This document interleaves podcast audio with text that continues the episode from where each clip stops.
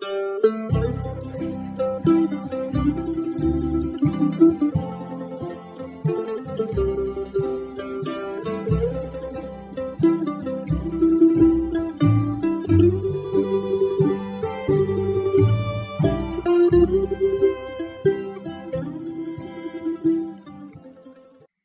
to the audio ministry of Grove Park Baptist Church in Burlington, North Carolina.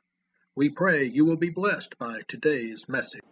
Need to take a take a breath for that. That that song had so many long sustained notes. About out of breath just from singing it. That last note was 16 beats long. I promised the choir I wouldn't let them fall over uh, while we, while they were holding out that note. Uh, you know, thank you, choir, for that. It is a, a, blessing that we get a chance to be together with God today, uh, to look at the love that God has for us. Hope we're going to be looking at very familiar passages today, but hopefully these, you'll see something new that maybe you haven't looked at lately. So let's pray together. Father God, we thank you today for the love that you have poured into us. Lord, I like that analogy of the mega stuffed Oreo that you have mega stuffed us with your grace and your love. Lord, help us to know your love this morning. Help us to share your love with all those with whom we come in contact. We pray it in Jesus' name. Amen.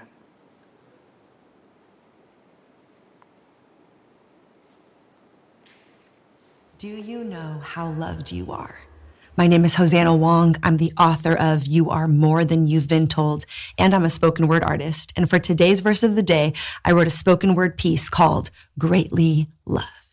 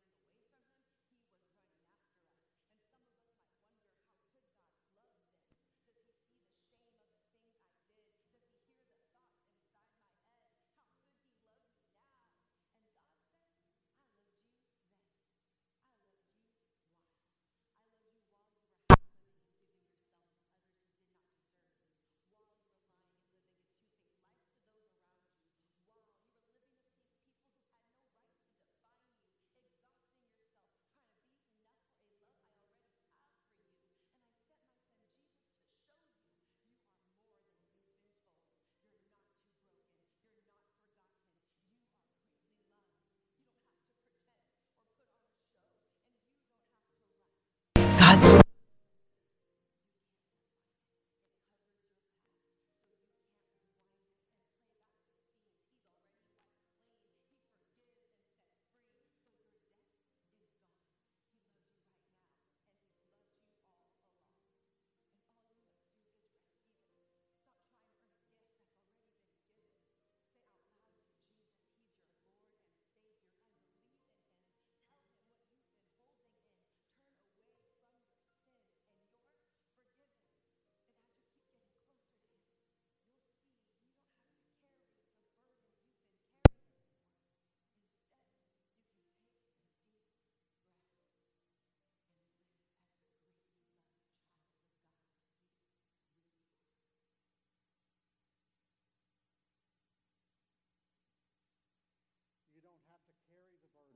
That you've been given, but you can rest knowing that you, the greatly loved child of God you are. I'm going to put the link to that video in the comments to today, today's Facebook Live. So I'll encourage you to go back and watch it again, uh, particularly with the audio issues that we had this morning. Uh, go back and watch that again. Uh, share it on your social media. It is a powerful, powerful message of how deeply loved we are. Now, and so I, I basically titled the sermon of, of this song after that piece because I, it, it just is so, so powerful. Do you know how loved you are? Now, we think of that question sometimes How do I love thee? Let me count the ways. And we think about love being something we can quantify, that we can assign a value to. How much do I love you in terms of quantity? I love you this much. But I want us to, to look at this in, in a different light today as we're asking ourselves this question Do you know how loved you are? I want us to think about it not so much of how much you are loved in terms of your quantity, but how much you are loved in terms of in what way are you loved. In what ways does God love you? That's something I think we can chew on for a little bit this morning. What ways does God love you? So, we're going to be looking at, uh, at several different passages this morning. This is a different kind of a sermon for me because usually I take one passage and, and plow through it, and this is more of a topical sermon, but I, I'm doing this intentionally because I want us to come to grips with the different ways that God loves us. This is not an exhaustive list by any means. God loves us in more ways than we could talk about in 20 years or 20 centuries. Way more than what we could talk about in 20 minutes. But let's look at it this morning. Um, you're going to see the outline on the, on the, the slides uh, in just a second when it comes up, so you can see that God loves you with an inclusive love. He loves you with an expensive love. He loves you with an adopting love and He loves you with a repl- replicating love. Let's look at each one of these individually. The first thing, God loves you with an inclusive love, a love that, that includes everyone. Well, let's look at the passage that from, for this section of the sermon, Romans chapter 5, verses 6 through 8. I'd like for you to, you don't need to read it out loud, but rather than just listening to me, say, to, to me read it, I'd like for you to read the words on the screen to yourself as I read them out loud. For while we were still weak, at the right time, Christ died for the ungodly. For one will scarcely die for a righteous person, though perhaps for a good person one would dare even to die. But God shows his love for us in that while we were still sinners, Christ died for us. This passage answers the question who does God love? And the answer is a little surprising if you think about this the way the world thinks about it. People who don't know God would not necessarily answer this question the way that we who do know God would. Most people would think that God loves people because of how they act. Well, God loves me because I go to church. God loves me because I don't kick the dog or cuss at my neighbor. God loves me because I send a little money to the United Way every now and then. God loves me because I didn't chew out that person who cut me off on the highway. God loves me because of what I do. And even Christians sometimes fall for this kind of thinking, if only in their subconscious thoughts anyway. Well, God loves me more than others because I go to church. God loves me more than others because I read my Bible every day this week. I spent 20 minutes in prayer yesterday. Boy, God is really happy with me. God loves me because I did that. Or going beyond that and thinking, you know, I deserve better treatment from God because I did this or because I did that. I've had friends who had been Christians for years who, who I've heard say, you know, I've done this and this and this and this and this and this for God. Why did God let this happen to me? I didn't deserve for God to let this happen because I've done all of these things for him. Who does God love? God loves everyone. And God loves everyone the same. Look at that scripture. While we were still weak, God loves us. While we were weak to the point where we couldn't save ourselves, when we were weak to the point where we could not help ourselves, when we were weak to the point where we could not do anything, God loved us. Us who were weak. And all those out there who are weak.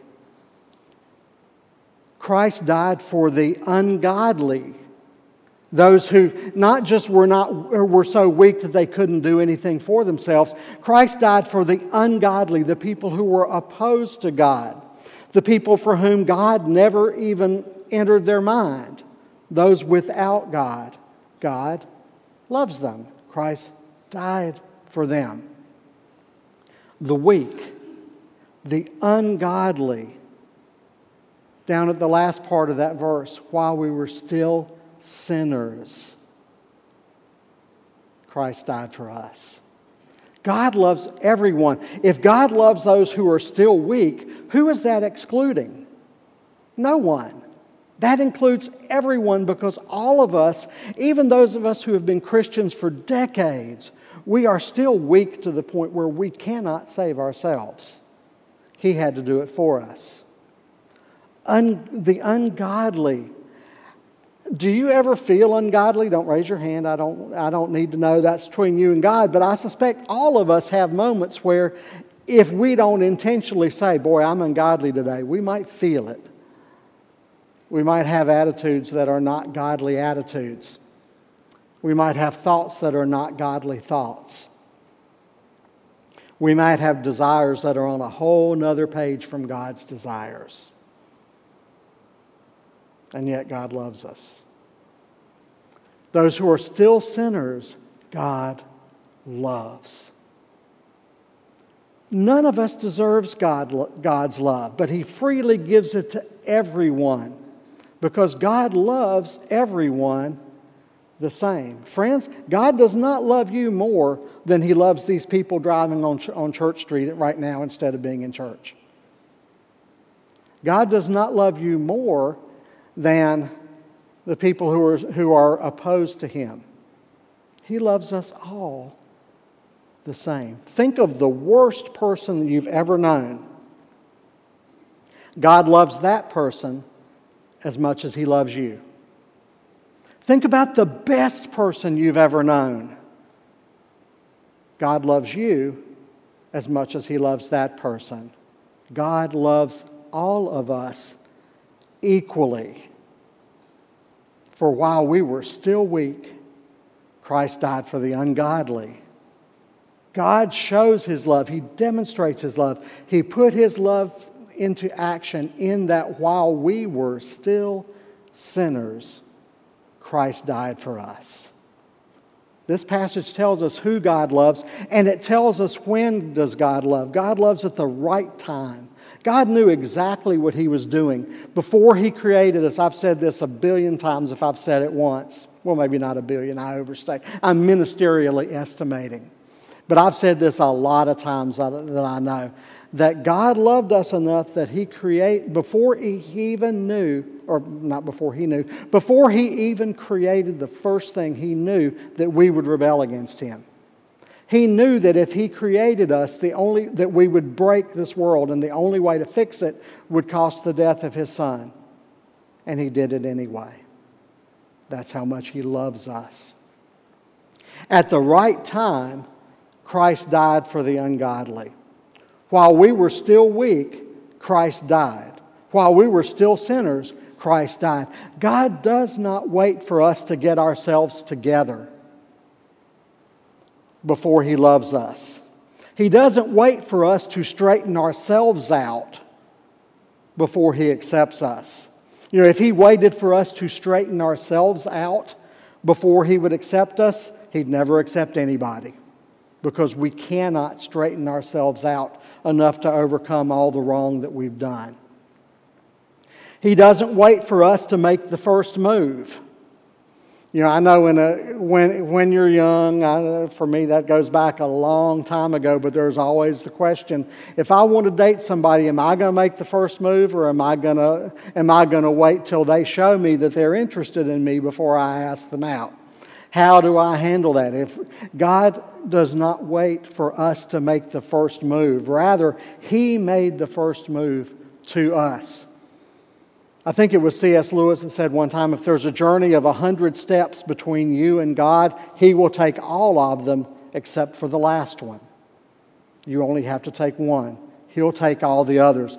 The parable of the prodigal son said that, you know, when the prodigal son had left home, he'd gone out, he'd squandered all of his inheritance, everything that his father had given him, had done for him. He'd turned his back on all of it, he'd spent it all, and then he came back because he realized that even the servants in his father's house were better off than he was. So he said, I'm going to go home and I'm going to apologize to dad, and I'm going to try to see if he will at least let me be his servant. And so he started his way back home, and the scripture says that as the prodigal son was returning, the father ran out to meet him. The father didn't wait for the son to get even all the way home, he ran out to meet him. And he didn't just restore him as a, as a servant, he made him a son again. That's what he has done for us. He doesn't wait for us to reach out to him. An old song, Forever Grateful, said, He did not wait for me to reach out to him, but he clothed himself in frail humanity.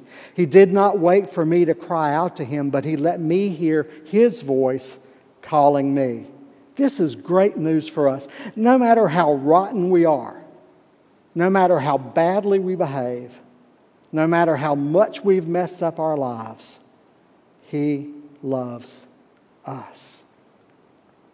He loves us even before we love Him back. He doesn't wait for us to make the first move.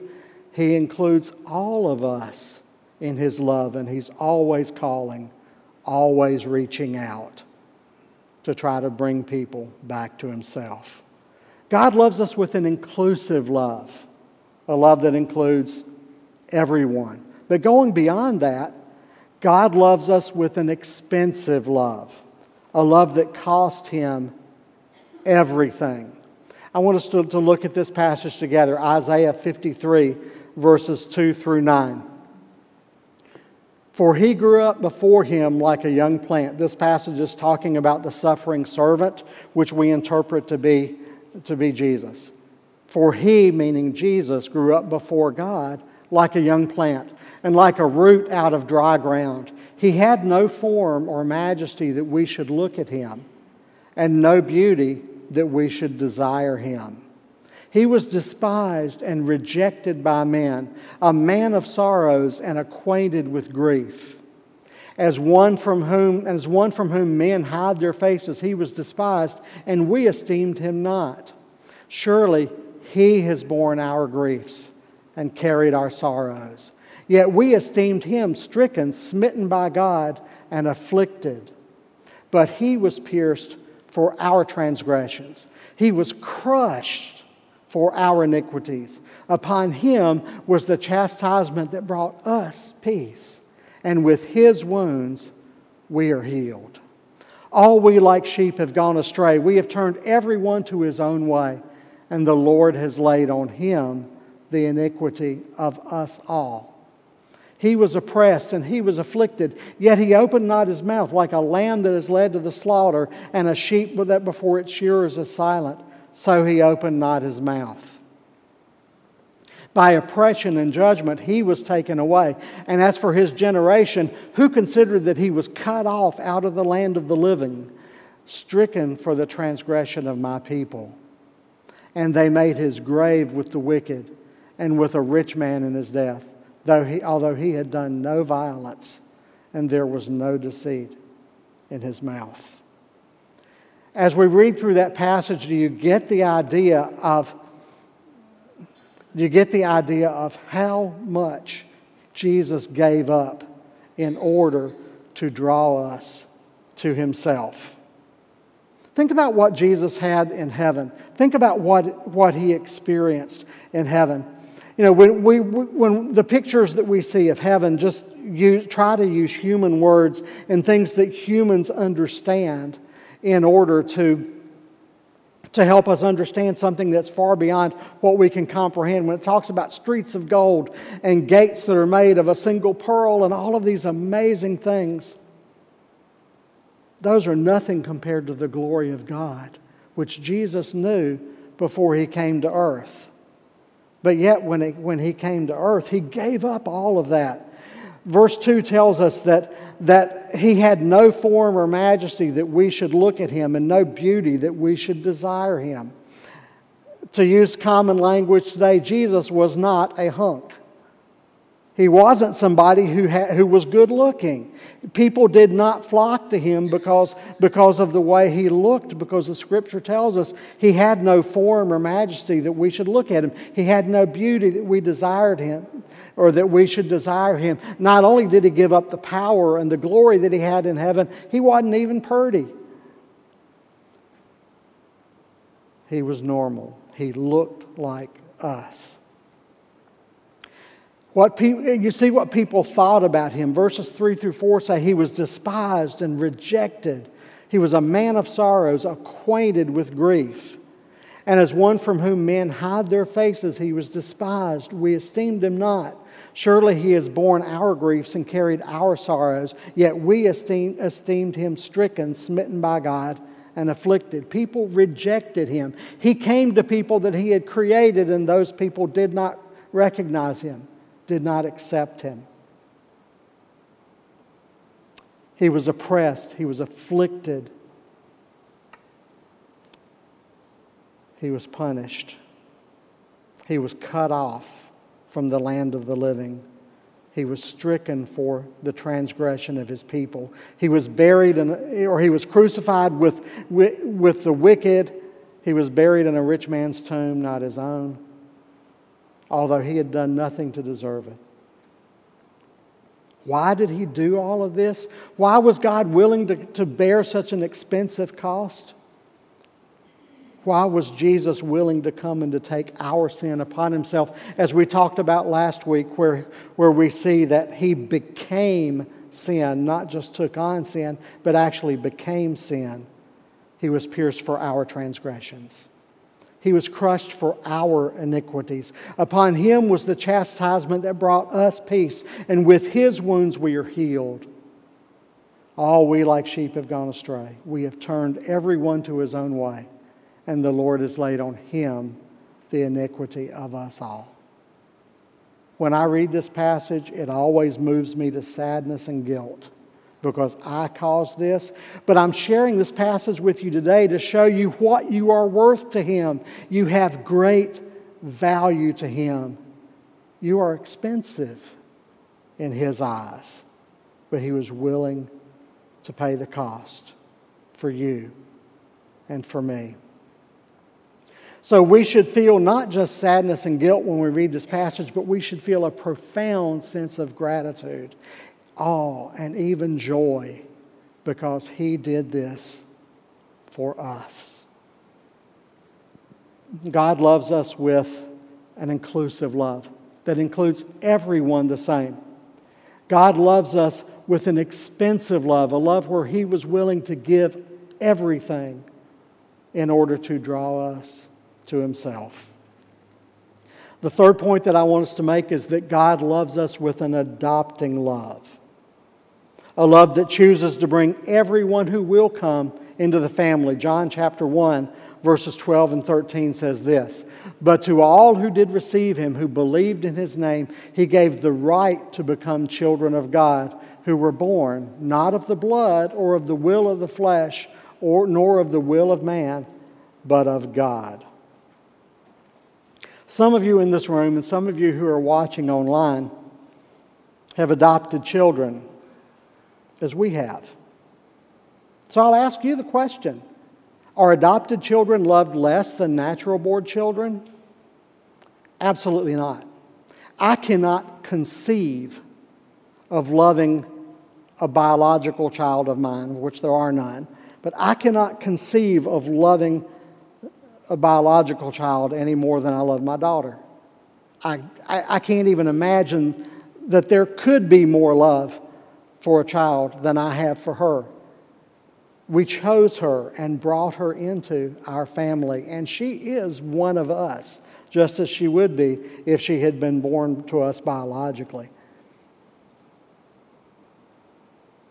God has adopted us into his family. He does not love us less than he loves Jesus. Think about that. God does not love you any less than he loves Jesus. You have been adopted into his family. God chooses to adopt us. I love that in the middle of that verse it says, He gave us the right to become children of God. We belong to Him. We're not just people that, that are kind of hanging on, that don't really belong. You know, I could walk up to some of y'all out of the serv- after the service and I could say, Thank you for making me your child. I could move into your, I could try to move into your house. Uh, I could ask you to support me. That kind of thing I'm seeing looks in my face. Oh, no, you couldn't. we cannot choose to adopt ourselves into other people's families. We have to be brought in. We could not choose to enter God's family if He did not allow us in, but yet He has done that. He has given us the right to become His children because of His will. And so God calls us His children. He doesn't call us His stepchildren. He doesn't even call us his adopted children anymore. He makes us just as if we had been born to him. He makes us just as if we had never left him. He makes us just as if we had never sinned. We are his children because he has adopted us into his family. 1 John chapter 3 verses 1 and 2 says, "See what kind of love the Father has given us that we should be called children of God, and so we are."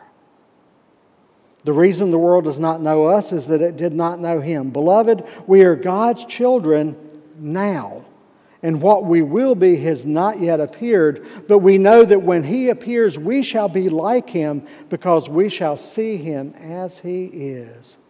We are his children. He has adopted us and made us just as if we had never left him.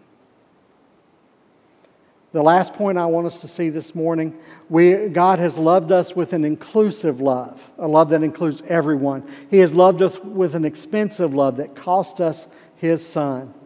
He has loved us with an adopted lo- adopting love. He has brought us into His family and made us just as if we had never left. And He loves us finally with a replicating love, a love that reproduces itself. 1 John chapter 15 verses 12 through 13. This is my commandment that you love one another as I have loved you. That you love one another in the same way that I have loved you. You have loved one another to the same degree that I have loved you. Greater love has no one than this, than some, that someone lay down his life for his friends. Friends, God has loved you with an inclusive love. And so He is calling you in this commandment that Jesus gave, He is calling you with, to love others with an inclusive love, just as He has loved you with that. He's called you to replicate that love by, by extending that love to everyone, no matter who they are, no matter what they've done, always willing to make the first move to show love to other people. That, that's the kind, of God, the kind of love that God wants to replicate into your heart so that you will love as He has loved you. God is calling you to love with an expensive love. Greater love has no one than this, than He laid down His life for His friends. God wants you to, to extend His love to others even when it costs you, even when it costs me when we have to sacrifice ourselves, when we have to sacrifice our position, when we have to sacrifice our possessions, when we have to sacrifice our desires or our dreams for someone else. That you love one another as I have loved you. God has called you to love with an adopting love a love that's willing to bring people into the family, and once they come into the family, to treat them just like they'd always been one of us. This is my commandment that you love one another as I have loved you. So, today, do you know how loved you are? You are loved so immensely. You are loved with an inclusive love. You are loved with an expensive love. You are loved with an adopting love. You are loved with a replicating love. So, our calling, friends, is to go and to love others the way that God has loved us. What is God calling you to do today? I don't know. You do. What is God saying to you this morning? I can't say. All I can hear is what God is saying to me. What is God saying to you? Let's pray. Lord God, we thank you for the love that you have given us. And Lord, we know that you have loved us because you desire a relationship with us and you want us to know your love ever increasing every day of our lives. You want us to grow closer to you every day. We know that. And Lord, we desire that. God, show us how we can love others with this same love that you've given to us. Lord, speak to us during this time. Help us, Lord, to listen to your voice. Help us, Lord, to respond to you. We pray it in Jesus' name. Amen. We hope you enjoyed today's message. Please note our schedule has been revised as of April 2021. Please join us on Sunday mornings for worship at 10 o'clock in the sanctuary at 108 Trail 1 in Burlington or on Facebook Live. For more information and resources regarding our church, please visit groveparkchurch.net. And remember, grace abound.